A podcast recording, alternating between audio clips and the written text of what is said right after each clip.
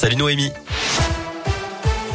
Salut Cyril, salut à tous. Côté trafic, pas de grosses difficultés à vous signaler pour l'instant, si ce n'est qu'il y a un petit peu de neige entre Le Puy et Issingeau euh, sur la nationale 88, donc restez prudents dans le secteur. Partout ailleurs, vous circulez sans grande difficulté.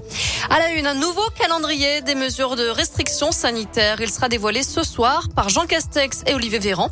Le Premier ministre et le ministre de la Santé tiendront une conférence de presse à 19h pour dévoiler un calendrier précis de la levée des mesures de restriction. L'occasion de faire le point sur le télétravail, par exemple les jauges pour les grands événements ou encore la réouverture peut-être des discothèques. Une grève peu suivie aujourd'hui dans les écoles pour cette deuxième mobilisation. Le ministère compte moins de 2% d'enseignants grévistes contre 31% la semaine dernière. Ils manifestent, je le rappelle, pour que les promesses du gouvernement se traduisent sur le terrain. Pour le moment, ils n'ont vu ni masque ni recrutement d'après le SNUIPP.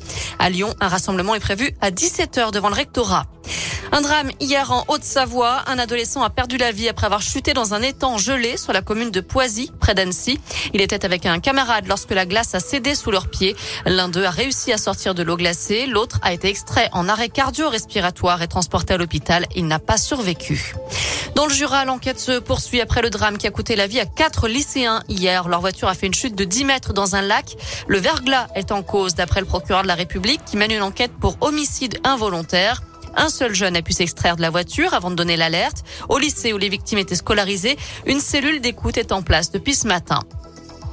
Un jeudi important pour les élèves de terminale. C'est aujourd'hui qu'ils peuvent faire leur vœu d'études supérieures sur Parcoursup.